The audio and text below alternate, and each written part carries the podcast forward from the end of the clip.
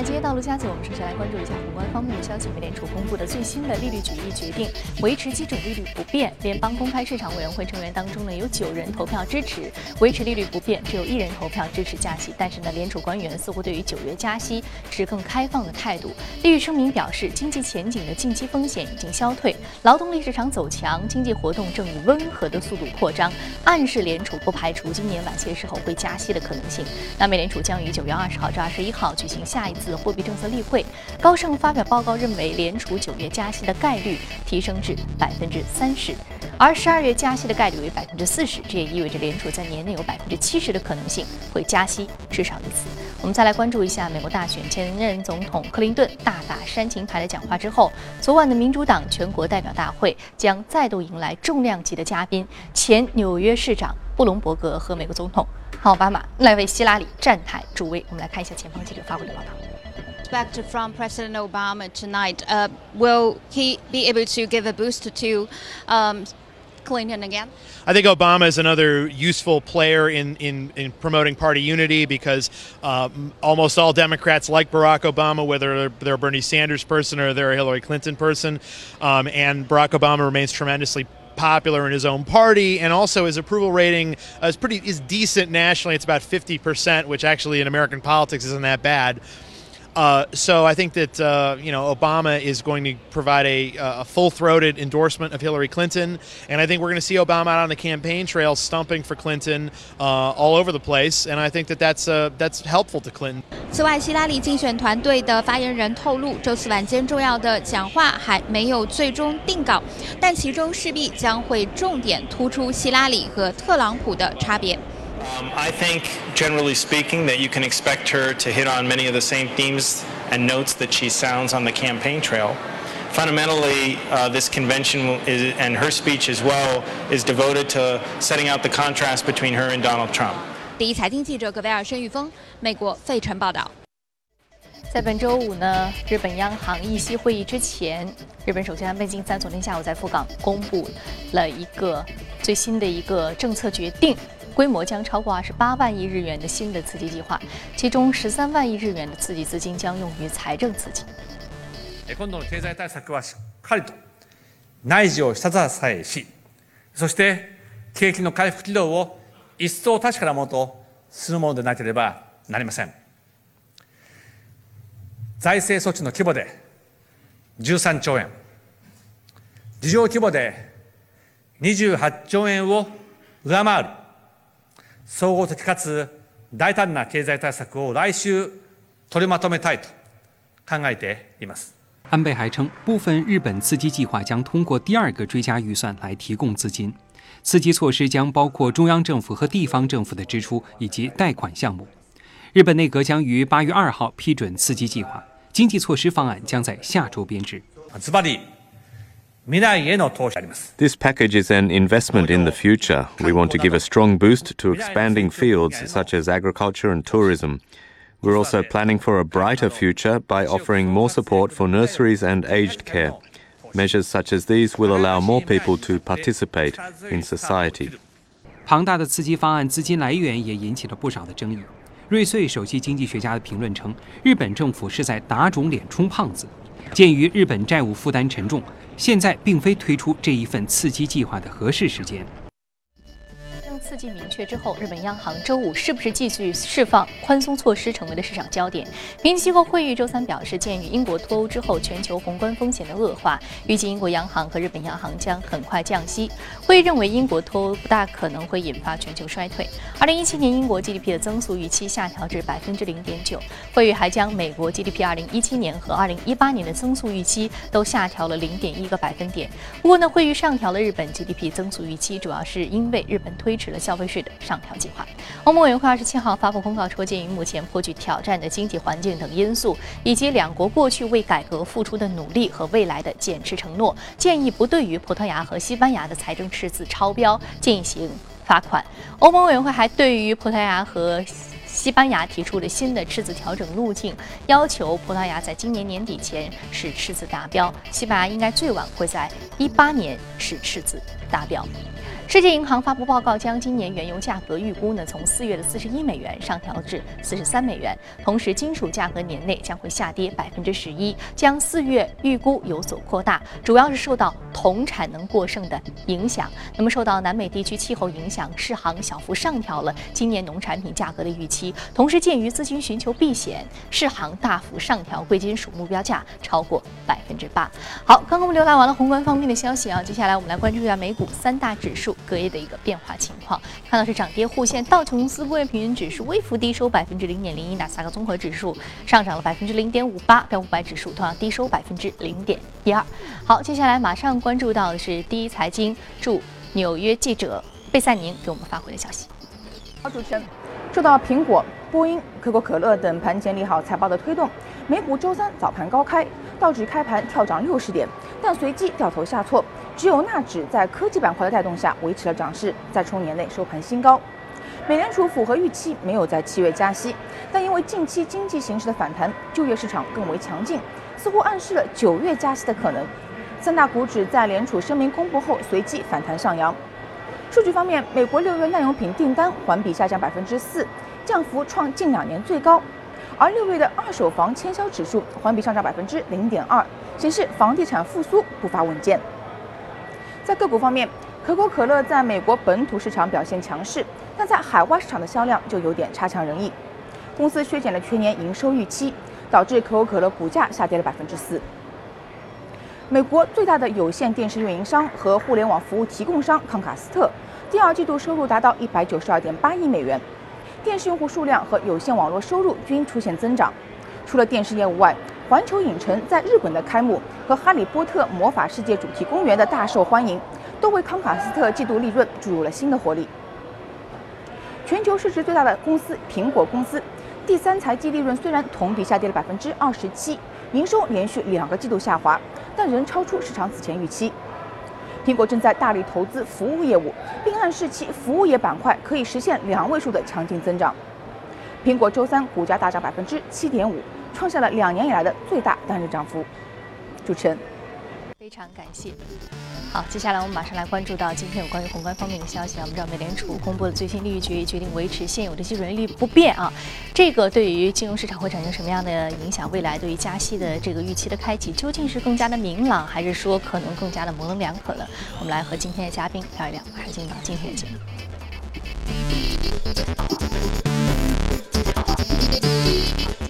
到现场的嘉宾呢是钜派集团首席策略官许戈先生，许老师早晨好。我们知道美联储维持基准利率不变，符合市场预期。大家觉得今今年啊，尤其是这个年中这个时点，加息的可能性确实不太大。但是呢，依然有一个呃比较细微的这样的一个暗示和信号，对于未来持开放的态度。然后我们看到昨天节目当中，我们有说这个你的市场观点就是九月份可能会开启加息，您怎么看？呃，九月加息的概率不大。首先，呃，这一次的影响对于市场。呃，几乎没什么影响。其实，像这种大事件之后，我们不用去看什么评论，呃，什么高深的评论什么样，你去看市场就可以。我们看到美国的三大股指基本上没有太大变化。嗯，昨天基本上维持的是一个相对比较平盘，对，涨跌微幅都是比较微幅的，并且市场有点失望。嗯，比如说大家可以看到美元指数，呃，在会议的声明之后还是下跌了，然后黄金的价格出现了一个上涨，说明整个市场对于它的预期。之前的预期是相对来说会比较比较高，认为它可能会出现一些比较鹰派的啊一些一些言论，或者说对未来的加息的时点，嗯，会有一个预示。其实我们可以看到，美联储在最近的一个月当中，或者市场对它的一个预期是有一个一百八十度的转弯。在脱欧公投之后，其实市场对于今年加息的这个希望基本上已经没有了。然后呢，最近一段时间当中，大家可以看到全球市场哎突然间又变好了。比如说，呃，我们看到美国的标普五百在脱欧之后到现在已经涨了百分之九，呃，日本市场涨涨了百分之十，然后欧洲的 Stock 五零指数的话涨了百分之十一，啊，英国，呃，整个世界的中中心的一个地带，它的股票指数涨了百分之十六，所以美国人一看，哎，这个事件好像对他自己也没什么影响，但对全球市场也没有什么影响，反而对他是有好处。为什么呢？英国这个事件之后，很多资金出于一个避险的需求，从英国流出来。到了美国，所以我们看到美国的标普五百现在创了一个历史的一个高位，所以他一看这个美呃这个股票市场没有什么问题。第二个，最近一个月当中，美国的经济确实发生了很大的变化，我们可以看到它的它的那个无论是非农就业，呃数据远远超过市场的预期。另外一个，它的零售数据，零售数据是美国经济的一个基量。呃，它上个月的零售数据是增长百分之零点六，市场预期是零点一，相当于六倍的一个增长。所以，哎，这个零售数据大家也觉得非常好。那么上个礼拜我们看到它的房地产的数据，营建的这个许可证的数据也是出现了非常大的一个增幅。所以，市场在这个会议之前预期，哎，居然经济那么好，那么未来一段时间当中加息的概率。就会有比较大的一个提升，在脱欧之后，整个市场对于九月份加息概率呃是零，那么到了上个礼拜五是百分之二十，那么到了这个会议之前是达到百分之二十七，就就上涨比较快，啊，那么事实上我们可以看到，美联储的声明没有太大的一个一个暗示作用，我个人认为它的时点可能会放在八月五号，八月五号呢，呃，有一个非农数据。七月份的非农数据或者劳动力就业市场的一个数据，相反，这个时点比昨天晚上这个时间可能会更加重要一点。美联储会再去观察一下整整个美国经济确实是不是处于一个非常快速的一个增长的过程当中。当然，另外一个呢，其实现在美国经济也有一些问题，它的问题在于我们看到标普五百当中的企业的盈利，其实今年是出现了一个下滑，一季度的盈利下滑百分之七，所以这个对它的整个利率政策的这个制定会是一个比较大的影响因素。嗯，我们知道未来其实这个利率政策制定还有很多的其他因素在扰动啊，不仅仅是上半年的一些我们看到一些国际事件的影响，还有美联储本身的一个经济数据，还有其他的一些相关的工业产出数据等等，啊，需要我们去考量。所以今年加息，未来我们很难去预判说什么时候会加息啊。我知道其实去年底的时候加息了一次，也是千呼万唤始出来，一年多的时间大家呼唤，最终在年底加了一次息。那么今年未来。就是说，这个年底有没有可能加息？我们今年确实还和去年一样啊，这两年比较像，很难去判断。那另外，我们看到这个原油库存是这个出现了一个比较大的一个上涨。昨天我们在节目当中也说到，这个油价现在承压，呃，主要是还是因为呃这个需求端和供给端的一个不平衡。我们还有包括像中国这个原油库存是达到了一个几乎是要达到了一个峰值，所以说这个对于。需求的一个下跌，而且加上这个其他国家依然是并没有进行一个限产，所以说价格还是出现了一个比较大的压力。嗯，还有一个因素就是，除了昨天我们节目当中讲到一些因素，还有一个因素就是，呃，页岩油的这个生产成本，综合生产成本大概是四十二块钱左右。那么之前在四十二块钱以上，我们看到页岩油的那个钻井平台出现了一个上涨，啊，也就是说，哎，他觉得这个东西是有利可图的。啊，那么之前追加投资，那么现在再继续追加投资，所以，哎，页岩油的这个钻井平台出现一个上涨，对未来的这个压力，呃，是比较大的。那么我们认为，呃，油价未来的一段趋势可能应该在二十七到四十二美金这个这个区间之内。这个区间是传统的炼油成本，中东的炼炼油成本大概在二十七美金，然后页岩油在四十二，啊，这个区间是比较合理的。呃，既不会增加这个页岩油的产量，另外一个呢，传统的这些石油出口国它也有利可图啊。嗯，我们说这个未来油价依然是扰动市场的一个重要的因素啊。好，非常感谢徐哥先生这一时段点评，这里是正在直播的从华尔街到陆家嘴。接下来呢，我们再来关注一下各业领涨的板块和个股分别是什么。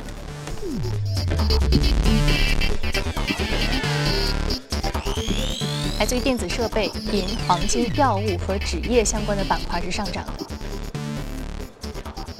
好，我们再来关注到的是来自于信息科技服务、应用软件、网络信息、药物产品和信息科技服务的相关板块的个股是领涨的。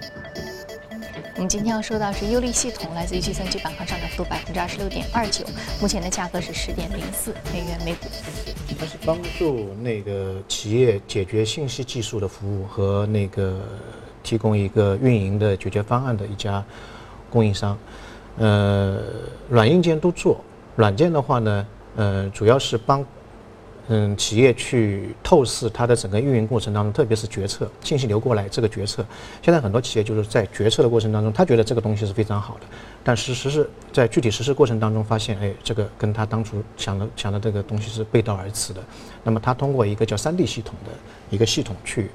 帮决策者在这个决策制定之之后，看到未来的一个运营的一个结果，这个可能有点有点先进。那么另外一块呢，就是信息的一个平台的一个搭建，比如说它的服务器的一个搭建啊。那么还有一块呢，就是帮助一些全球化的企业实行，呃，整个全球的战略联战略联盟的伙伴的一个选择。这个在最近一段时间其实是比较火的，特别是随着欧洲经济的一个下滑，我们可以看到中国也有很多企业走出去去收购一些，嗯，海外的企业，像万达去收购。呃，欧洲的一个最大的院线，美的收收购了一个德国的一个制造商。那么他走出去之后会发现，嗯，在中国那一套在海外其实可能呃运用起来是有点水土不服。他要通过这种系统去整合它的资源啊，就是这一家。那么它隔夜上涨的原因就在于它的上季度的报表出现一个利好。它其实是连续三个季度报表都出现了一个比较大的利好，原因就在于。呃，目前全球化的这个趋势越来越强，特别随着一些国家可能陷入一些困境，它的一些优势产业会被兼并或者收购掉。优势产业会被兼并收购，这个行业未来可能还是出进行一些行业的洗牌和整合的。好，非常感谢徐哥先生这一段点评。接下来我们进一段广告，广告回来继续接着聊。好，欢迎回来，这里是正在直播的从华尔街到陆家嘴。接下来我们来关注一下有关于企业财报方面，Facebook 公布的上季度财报显示，当季实现营业收入六十四点四亿美元，大幅上涨百分之五十九，调整后的每股收益为零点九七美元，均好于市场预期。其中的移动端广告收入占到总体营收的百分之八十四，月活跃用户同比增长百分之十五至十七点一亿。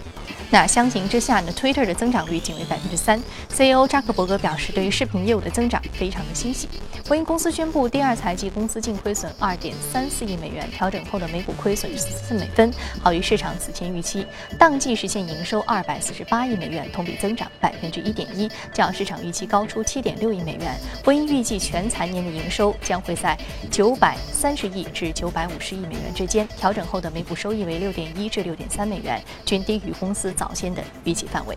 德国最大的商业银行德意志银行二十七号发布财报称，第二季度德银营业收入是七十四亿欧元，同比下滑百分之二十。那税后利润是两千万欧元，同比大幅降低了百分之九十八。德银首席执行官克莱恩表示，进行当中的重组呢，影响了德银业绩。如果经济环境持续不佳，那么德银必须使重组的速度更加的快，程度的更加深。年初以来，德银股价已经缩水约百分之四十。此前，德意志银行二零一五年税后巨亏六十八亿欧元。创下了历史记录。为了瘦身，德银大幅改组了投行部门，关闭了德国境内一百八十八家分支机构，在德国裁员减三千人，并从海外十个国家撤出了业务。菲亚特克莱斯勒公司宣布，第二季度财季实现盈利净利是三点二一亿欧元，和每股四十五美分；季度营收二百七十九亿欧元，同比下降百分之二点二。菲克还宣布了上调二零一六财年的财务目标，年营收预计将会超过一千一百二十亿欧元，净利润超过二十亿欧元。好，刚刚我们看完了全球公司动态之后，我们再回到资本市场，和嘉宾聊一聊啤酒板块和苹果概念的相关消息。马上进入到今天的节目。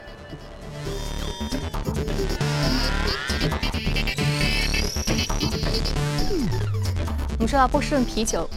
是酒类板块的这个股下跌百分之一点七三啊，是低酒精度的淡啤比较好的这个泡沫和口感。另外就是苹果是科技板块，我们看啊依然是上涨的，上涨是百分之六点五八。不过呢，今天我们可能还是要说的是苹果公司。呃，在一些新兴市场国家的一个收入和营收的一个市场份额的下滑的话题，我们先来说说这个波士顿啤酒，美国的第五大的啤酒制造商。我们说这个啤酒呢，非常重要的就是说它原产地这个麦芽，还有说它这个整个酒精度以及这个调配，更重要的是它背后的这个啤酒文化是不是在这个区域能够广泛受到关注？嗯，对，因为天气今年也比较热，而且很快要奥运会了。对，另外市场也比较波动，所以我们讲点酒类的。呃，板块，嗯，呃，在美国的话，我们讲到啤酒品牌，最多的想起的可能是百威，但其实在美国最历史悠久的是一一一款叫做云岭的啤酒，奥巴马最喜欢的就是这这一款叫云岭的。有一次他跟那个加拿大总理打赌看冰球赛，然后输了就把那个一箱的云岭啤酒从美国运到那边去。美国人对啤酒特别特别喜欢，因为它占到整个美国的酒类的消费的百分之八十五。市场份额非常大，美国有很多很多小的那个啤酒作坊，它的那个啤酒节当中有有五百多家厂商，但是整个品牌有三千三百多多个品牌，很多一些小的酒馆你进去之后，它这个啤酒其实没有品牌的，它就是自己家里面酿的一个一个啤酒。那么这一家波士顿也是从一个小的作坊，一九八四年开始，慢慢慢慢成长起来的啊。那么它的创新意识是非常强。比如说我们去讲到啤酒，就有点像讲男人的西装一样，好像一成不变的，就是有气泡的，然后价格也不会很大的区别。但这家这个公司的话，它有一款啤酒，它是两年出一次，然后的话呢是没有二氧化碳，就没有破那种气泡出来的，然后它的酒精度是二十八度，它是放在那个 whisky 和白兰地的桶里面，要酿造十八年，就跟我们的女儿红差不多，啊那么长的时间，然后呢酒精度又是啤酒，对，然后一瓶是七百五十毫升，我们看到有很多国外的啤酒都是大瓶的，跟红酒差不多的，一瓶是九百四十块钱，啊，很贵很贵。很贵很贵。所以，呃，这个方面可能跟我们中国人的想法不一样。另外一个就是您刚才讲到的，嗯、美国在美国的话，啤酒是个古老的行业，它时间很长，然后整个市场份额其实没有太大变化。那么当时他就想，怎么样把一个小市场做成一个大市场，让不喝啤酒人也喝啤酒。所以他就想到，那个啤酒的口味非常好，但是容易醉，他就生产一种叫淡啤，味道跟啤酒一样的，但酒酒精度非常低。这样的话呢，整个市场突然之间扩大了，有很多女士她怕酒醉呢，喝那个啤酒非常好啊，所以他说这个这个市场又变得比较大。另外一个，这个这个创始人呢，他是一个学霸，他有三个哈佛的一个学位啊。那么他呢非常注重市场调研，我觉得这个对我们目前中国的企业家也是非常重要的一个一一点启示吧。他是他认为四十个精明的消费者做一个市场调研，比一家可能全球著名的管理公司出的那个很厚的那个研报要要好。所以他发现市场一款非常好卖的啤酒，他就去做调研，他就问这个啤酒为什么好卖，别人为什么喜欢它，它当中口味是怎么样，然后相应的出一款酒类就跟上，所以整个市场份额马上就扩大了，从一家非常小的啤酒公司变成一个现在大概呃每每年有五个亿的一个销售额的一一家一家公司。那么中国的话，我个人认为，现在啤酒行业其实嗯、从数据上来看，今年其实有一个比较大的下滑啊，去年应该是比较大的下滑，原因在于我们可能低端的啤酒消费量开始减少，特别农民工现在呃消费啤酒的量开始减少，人口老龄化加剧。那么但是高端的啤酒开始增加了，因为人们对健康的需求可能会越来越多，所以这一这一块啤酒的这个行业，整个行业还是会一直存在，但是整个口味可能会有所变化。中国人对于健康的生活的追求，现在到了一个非常高的一个档次，随着收入的一个增加，所以未来一段时间当中，一个是天乐，第二个是赛事，第三个是市场的波动，啊，这三点集中在一起。说啤酒板块这个股，它是随着这个呃不同的季节啊，我们说到它会有一定的这个行情啊、这个行情也是随着它啤酒口味的不断的改良，大家生活的这个追求不断的提高，所以说会有一些行业的新的热度的变化。我们再利用一点点时间，快速来说一下苹果啊，苹果和啤酒就是完全不同的概念的两个板块了啊、我们看到啤酒类个股已经显示在了屏幕上，那么苹果的业绩是不太好的，但是仍然超过了市场预期。但是我们说，在繁盛的背后，我们还是有一些需要警醒的，就是我们看到很多同类型的智能手机，包括在中国市场，包括在印度市场，其实已经大幅的崛起了。啊，一些品牌，呃，其实他们本身的这个客户体验和苹果相距已经不那么大。对，一个呢便宜，呃，我觉得很多人还是对价格比较敏感的。第二个呢，它内存要高，同样一款的终端的手机，可能比苹果手机便宜一千块到两千块，但内存呢是它的两倍到三倍，所以这个是很大的一个问题。那么苹果呢，我个人认为看点在于秋季它的新品的发布，就是苹果七。那么它这一次可能有三款，一个是苹果七，另外一个苹果七 S，还有一个苹果的 Pro。嗯。那么对于中国的相应的产业链，包括 3D 玻璃、OLED 啊，还有无线充电这些板块，都是会有还是会有一波拉动行情。当然，所以说，我们还是期待苹果接下来可能会有的一个阶段性行情啊，但是我们也是要关注啊苹果产业链相关个股在屏幕上，但是同时我们还是要关注其他相关的智能手机的厂商可不可能会给这个行业带来一次颠覆，就像苹果当年所做到的一样。好，非常感谢许哥先生这一时段点评。那今天的播出内容呢，你可以通过我们的官方微信公众号“第一财经资讯”查看。另外，您有什么样的意见和建议，可以通过微信留言，您还可以到荔枝和新马电台搜索“第一财经”进行收听。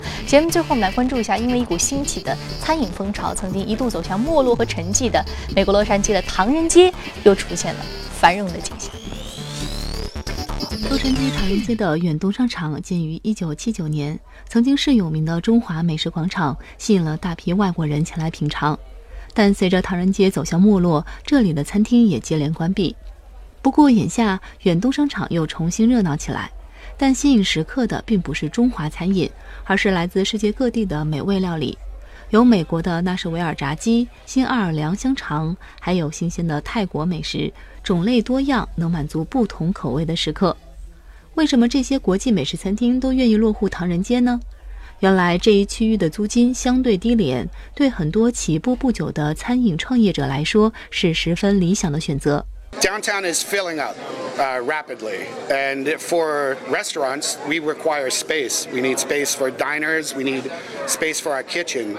And this neighborhood, it's walkable. People can come down here and spend the day, not just at our restaurant, but at many of the shops. So it's attractive in that sense. And I think people are rediscovering an already interesting neighborhood, honestly.